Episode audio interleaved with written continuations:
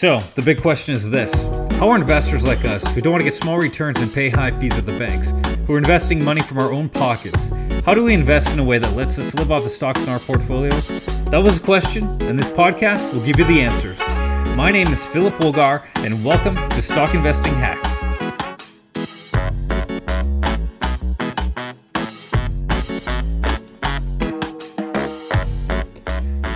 One item that I've really taken advantage of in my years of investing is the margin account. And I would not recommend it for everybody. It is for somebody who's not retired, who's not relying on the daily uh, returns uh, for their uh, on their stocks for their livelihoods. Uh, it's something that's for younger people or for people in their middle ages as well.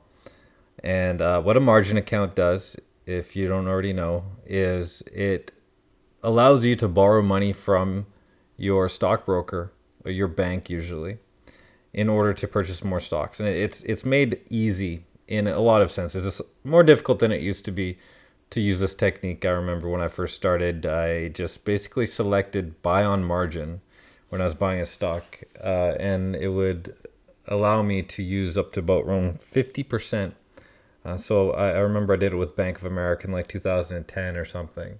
I bought them at like nine bucks. It's not long after the recession, the Great Recession. And uh, Bank of America was at around 40 before that, and then it fell to I think six or seven. I bought it at nine, uh, and I, I, you know, I knew that it was uh, the the price drop was an overreaction by the market, and so I, I bought as much as I could, and I was able to buy 50% of that on margin. So basically, the bank lent me fifty percent of um, whatever I whatever I wanted to purchase. So let's say I, I bought ten thousand. Uh, I was now able to buy fifteen thousand because fifty percent of the purchase was uh, was given to me by the bank. Um, so that's a really really useful tool, and it, I I actually bought the on the index fund uh, the VOO S and P 500 index fund recently bought that and I noticed that uh, I was only able to get 30% margin from the bank, which was I was surprised about. And a lot of the rules have changed. And I actually had to apply for a margin account. Um, I think pretty much they give it to anybody who knows how to fill out an application. So I, I filled out the application, took a couple weeks, and it got set up. A lot more difficult than it should be. Uh, or, or maybe there's a lot of people who use margin and get into trouble. But I, I don't see how that's possible with an index fund. Like VOO, even if it went down like it did in the Great Recession, it would only be down around 40%. And so the banks are concerned about whether or not they have the, what they call it is a call. Um, and that's when you owe the bank if your investment drops below the amount that you have borrowed. So uh, I, I suppose it would have been a call at 40% if it dropped that much because technically around 33% of the entire uh, shares would have been uh, with the Bank of America or with uh, the bank for that purchase that I did of Bank of America. So uh, they, they're, they're not taking as many chances, I guess, with people, or maybe it's regulations that are not allowing them to take their chances.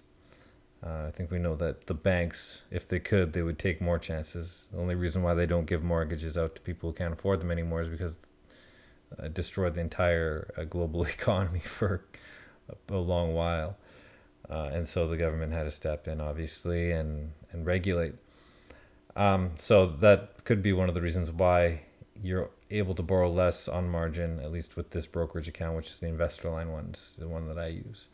Uh, but when you do use it, uh, if it's 30%, for example, say you have $100,000 in that, uh, the VOO, uh, now you're able to get 130,000. So you get an average return on that of 10% all of a sudden you're making uh, 10% off of 30,000 that's borrowed in addition to the 10% off of the 100,000. So if you have uh, 130,000 that'd be an extra $3,000 per year. So it's one thing to take a look at if you're interested in uh, finding neat ways that you can tweak your portfolio to make a little bit of extra money.